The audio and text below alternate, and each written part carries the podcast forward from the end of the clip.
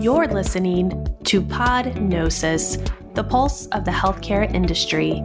I'm your host, Ayla Ellison.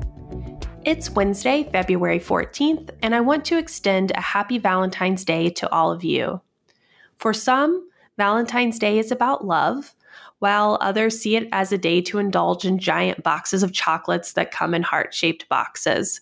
Some may cringe at the very idea of the holiday. Here at Fierce, we are celebrating by diving into the stories of organizations that harness big ideas, willpower, compassion, and in some cases, AI to drive change in the healthcare industry. Fierce Healthcare released its annual Fierce 15 special report on Monday.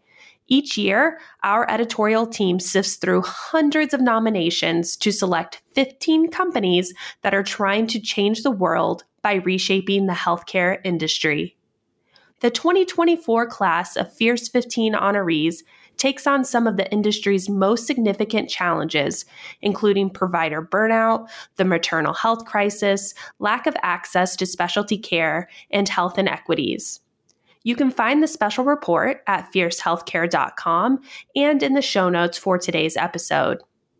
Today, you'll hear insights from Fierce Healthcare's Paige Minemyer, Dave Muoio, and Noah Tong, who sat down to discuss this year's Fierce 15.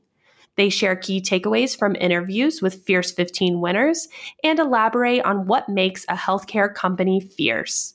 Here they are.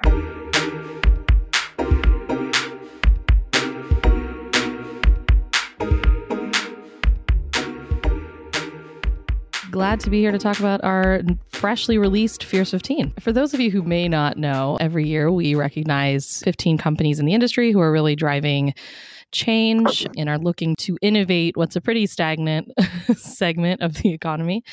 Some running themes this year that we identified were the focus on AI. Certainly, that's been a hot topic in healthcare more broadly, as well as a sort of vision for where there's a clear gap in the industry. Heather Landy, who spearheaded this project this year, noted that there were companies providing personalized GI care, addressing mental health, and tackling loneliness for seniors. And they all identified that gap and developed something that can address that. So it's cool to see a list like that. So I guess to kick things off, Dave, maybe I'll hand it to you first. Could you talk a little bit about the company that you profiled and maybe what you learned about them in the process of compiling the profile? I spoke to Story Health, who I knew a little bit because I cover the hospital's health system speed, and I remember they launched a pretty big partnership with Intermountain Health about a little over a year ago. They went public talking about that.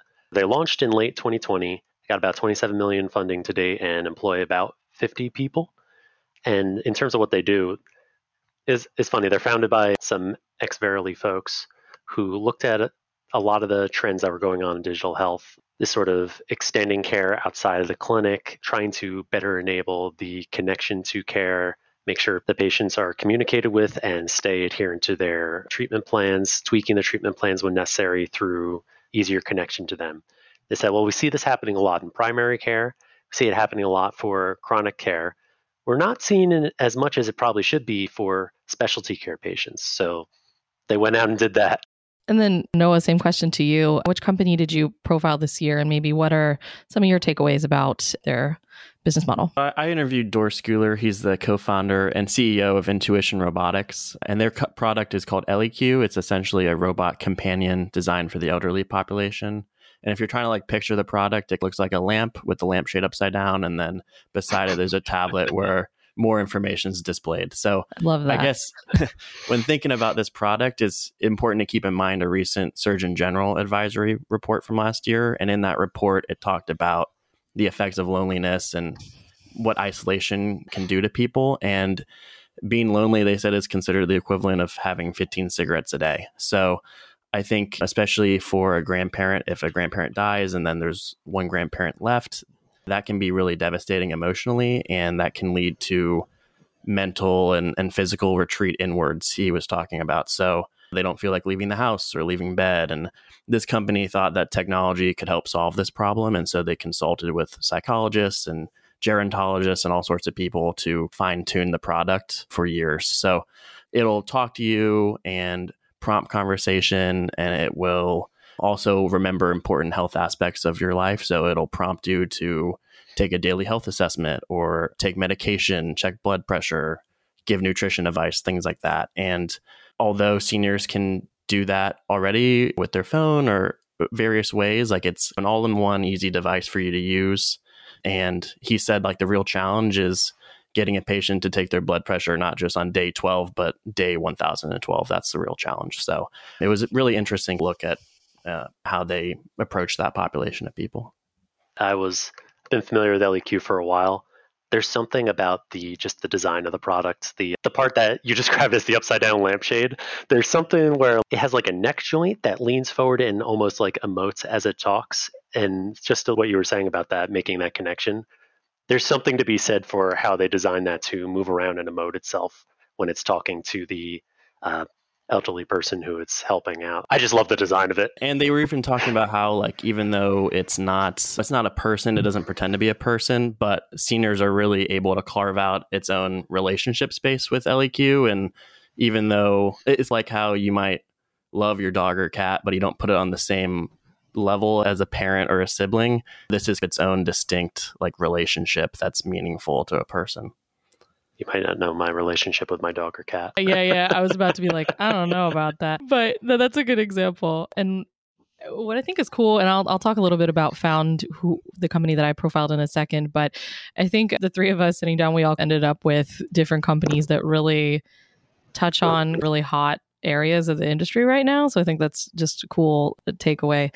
But Found is a tech enabled weight loss management platform. So obviously, there's a lot of conversation right now in healthcare about weight loss management and especially the use of GLP-1 drugs to to address weight and obesity. So Found was launched ahead of the curve, but they're ready to tackle this really hot topic right now. They provide patients with access to their uh, assistant tool, which uses generative AI and then creates educational materials and guidance that they can use to manage their weight more effectively. It will generate exercise suggestions, nutrition plans, and things like that based on their data. And they've built on that last year with the launch of Metabolic Print, which is the enhanced piece of this, where it's going to take a, patient's genetics, their health history, and their personal habits and build a an obesity health profile for them that the tool can then use to build really personalized and direct recommendations for them and it also uses that data to then hopefully drill down to more specific causes for their their weight challenges. When I talked to the CEO, Sarah Jones Simmer, she mentioned that one of the things they thought about in kind of building out and, and launching Found was just finding a solution for people in the middle for whom a bariatric surgery procedure or something like that isn't maybe necessary based on their weight and their needs, but they also aren't going to be able to manage their weight just by going to the gym and, and eating a little healthier. So their goal is to meet that middle population where you know, obesity is a chronic condition and a chronic need, but they're not maybe in need of surgery or, or procedures that way. So, yeah, so it's cool to hear how they're using AI and deploying that in the obesity space. It's he- nice to hear someone doing something different in the obesity space, which I feel like, at least in the past year, has just been dominated totally, by totally. The ones. And even before kind of the GLP one craze, I guess, took off, like they they viewed medication as a key part of the management uh, program, like of, of care management for people with diabetes, but it doesn't work for everyone, and it's not always the ideal solution. So I think they've been able to tackle that challenge head on, given that they were already proponents of the benefits of these drugs for people who can who will benefit from them before it was a trendy thing to try and get your hands on. Before we shift to talking a little bit more about some of the takeaways from the CEOs that we talked to, I want to to shout out that the past couple weeks on Podnosis, we have had Noah and some of our other writers sit down with winners from 2019, who was the inaugural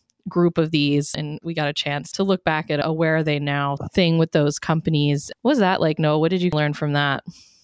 I chatted with the CEOs of Civica RX and Digital Diagnostics. So, Civica RX, they work with around 1,500 member hospitals, supplying them with generic drugs. And I was struck by how in 2019 they were talking about the rising cost of drugs, and that's still very much a topic on the minds of people today. One Civica executive actually just recently testified to Congress about drug shortages. So I thought that was a really still timely to talk to them. And then speaking of digital diagnostics, they were the first company to receive an FDA clearance for an AI system that does not require a physician to interpret results. And I thought that was really interesting. I used to live in that part of Iowa where they are located, and there's a lot of scientific development happening there that people probably don't realize. And it's cool to see how they've grown to be pretty global since then. And I just thought it was interesting to get his like take on where AI is headed and their plans for the future. So definitely worth a listen. Definitely. Yeah. When you're done, li- listen to the end, hear us out first, and then jump back to the older episodes and, and catch up with some previous winners for sure. So, Dave, when you were connecting with Story Health, did the CEO say anything that particularly struck you? Were there any kind of takeaways from that conversation that you think maybe other healthcare leaders should be thinking about? Part of Story Health's um, service when they partner with their enterprise partners, usually health systems, I know they do some partnerships with payers too, but there's a big focus on yeah we have the the tech layer. We're enabling more of these encounters and we're trying to keep the people connected to care. But they're very focused on sometimes it's really just the basic stuff. When i was talking to the ceo tom Standis, he told a story about one of the patients who they were working with who was missing appointments and their team went in and figured out what was going on and it was that she was a caretaker for an elderly mother and a sister, both of which needed above average level of caretaking. And also, she was working full time, supporting everybody, and just couldn't go to the couldn't go get her labs done or very simple things along those lines. And just finding a way to address that did so much and turned her into almost a model patient in terms of adjusting her uh, regimen and keeping her adherent to what her treatment was. And just really focused on. Sometimes it's not just the flashy. Let's obviously there's uh, times to use it but let's not throw ai or technology at stuff so much if it's not in service of addressing what are very simple very sometimes unsexy issues that are keeping the patients from getting the outcomes that they need. And then in a similar vein for intuition robotics noah what did the ceo kind of have to say that you think should make healthcare leaders sit up and listen. Home health, home health aides, I think he thinks are going to be a, a big driver in the future and, and how AI is used. And I think the other thing I'd mention too for them is as someone who covers payers, he was seeing big potential for health plans to really like this product. And there's a big emphasis in the Medicare Advantage Star Ratings program that medication adherence is a factor in those ratings. And for these users, which on average, people who use ElliQ have four more comorbidities and they interact with uh-huh. ElliQ like 30 times a day. So if they can use it every day and take a daily health assessment, that can really help prevent it with preventative care. And their goals going forward is to show MA organizations that ElliQ saves them money and improves quality of care. So if they can do that could be really huge going forward. And I think he just sees loneliness and prevention in general as a really big issue going forward. Following up on that, and, and Dave, totally would love to have you jump in as well here in a second. But we've talked about AI a bunch of times now. This year, for the first time in the report, we asked all of these CEOs how they see AI potentially impacting healthcare in, in the future or in the coming year. What did the team at Intuition Robotics have to say about that? He thinks AI is going to be obviously a big driver going forward and he thinks MA plans will seek out solutions holistically uh, when you think about person's social determinants of health, as well as products that kind of de- detect risk signals for certain conditions in real time. And I thought it was interesting to hear his plans for ElliQ moving forward. So he talked to me a little bit about how their goal is to have this product be supported for Spanish speakers. So that taps into a whole new market. And the idea is that it wouldn't just translate, but you could communicate just as effectively with it in Spanish as you could in English. And it sounds like that's a big, I guess, goal they have going forward, and that is done through generative AI. And then, Dave, what about the the team at Story Health? Like I said, former Google Verily people who uh, definitely have hands-on experience with AI. Right. and Tom's takeaway was it's going to be focused for at least the next year or so. It's going to be focused on the back end of healthcare. So ensuring the revenues go through coding, prior authorization, a lot of that type of stuff. He felt very strongly that it's not ready for frontline patient care on a large part. There's safety, privacy issues that are working out, and there's just more low hanging fruit. There's easier things to tackle that ha- don't come with so many of these safety and privacy issues per se that healthcare hasn't totally knocked out of the park yet. He's of a mind that's going to be the focus of the next year. Yeah, I, th- I think that's similar for Found as well. Obviously, I mentioned before that they have launched their kind of AI enabled assistant. They're really looking at this closely. But Sarah mentioned to me in the interview as well that they they're looking at, and this is certainly not a thing exclusive to Found, ways that they can enable their clinical teams a little more easily with with AI to ease some of those administrative burdens. I know this is basically the the golden goose for AI in healthcare right now, where people are looking at it. So I think it's interesting that they're talking about that even at some of these smaller, more startup companies, all the way up to giant health systems. So definitely something to watch in the next couple of months. Before we wrap up, I just want to ask both of you uh, a question we ask our uh, nominees for this and for other reports as well. From your perspective, what do you think makes a company fierce? What do you think is key to having them stand out uh, from the pack and, and make this list? Probably list a few things in terms of I don't know tenacity, whatever. But the one that jumps out to me, or I guess the kind of hand in hand, the two that jump out to me are finding a need and addressing a need, being purposeful, and hey, here's an issue, here's something that needs solved, and then two, being able to show that you actually did it. Like, I love when I get to talk to companies that actually have outcomes results to point to and say, hey, totally. we've, we've been doing this. And in Story's case, it, it was part of their application to us that they have a high profile partnership with Christiana Care they said we drove two to three x improvement in getting black heart failure patients on optimal medication management, and over at Intermountain, we are able to six x optimal medication therapy adherence while also reducing hospital read admissions. Like those are very tangible outcomes and that have uh, results on patients' health and also for the enterprises they're working with financial uh, implications as well. And I just think it's so again, being having a background in the digital health sphere, a lot of times things can start to feel like hype and marketing, et cetera, et cetera. Being able to see that those types of results being put forward as a key part of their message and their sales pitch is very important to me. How about you, Noah?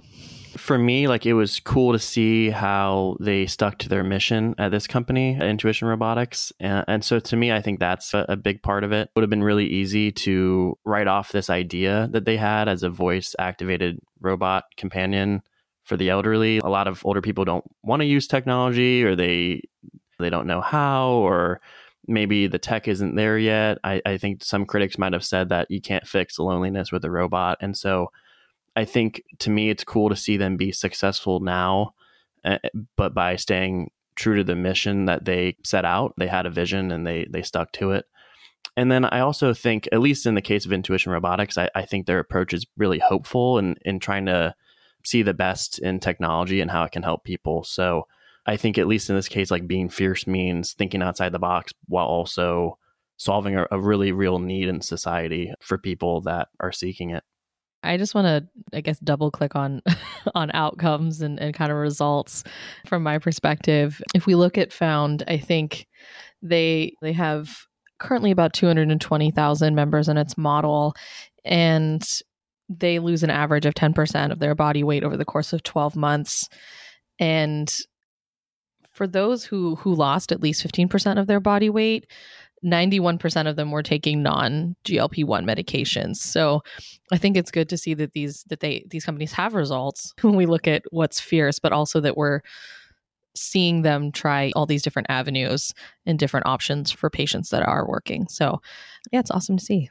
Well, great to catch up with both of you on this episode. Definitely just want to re up again, tune into to Noah, Anastasia, and Heather's interviews uh, with some of our previous winners. So great. Thanks, guys.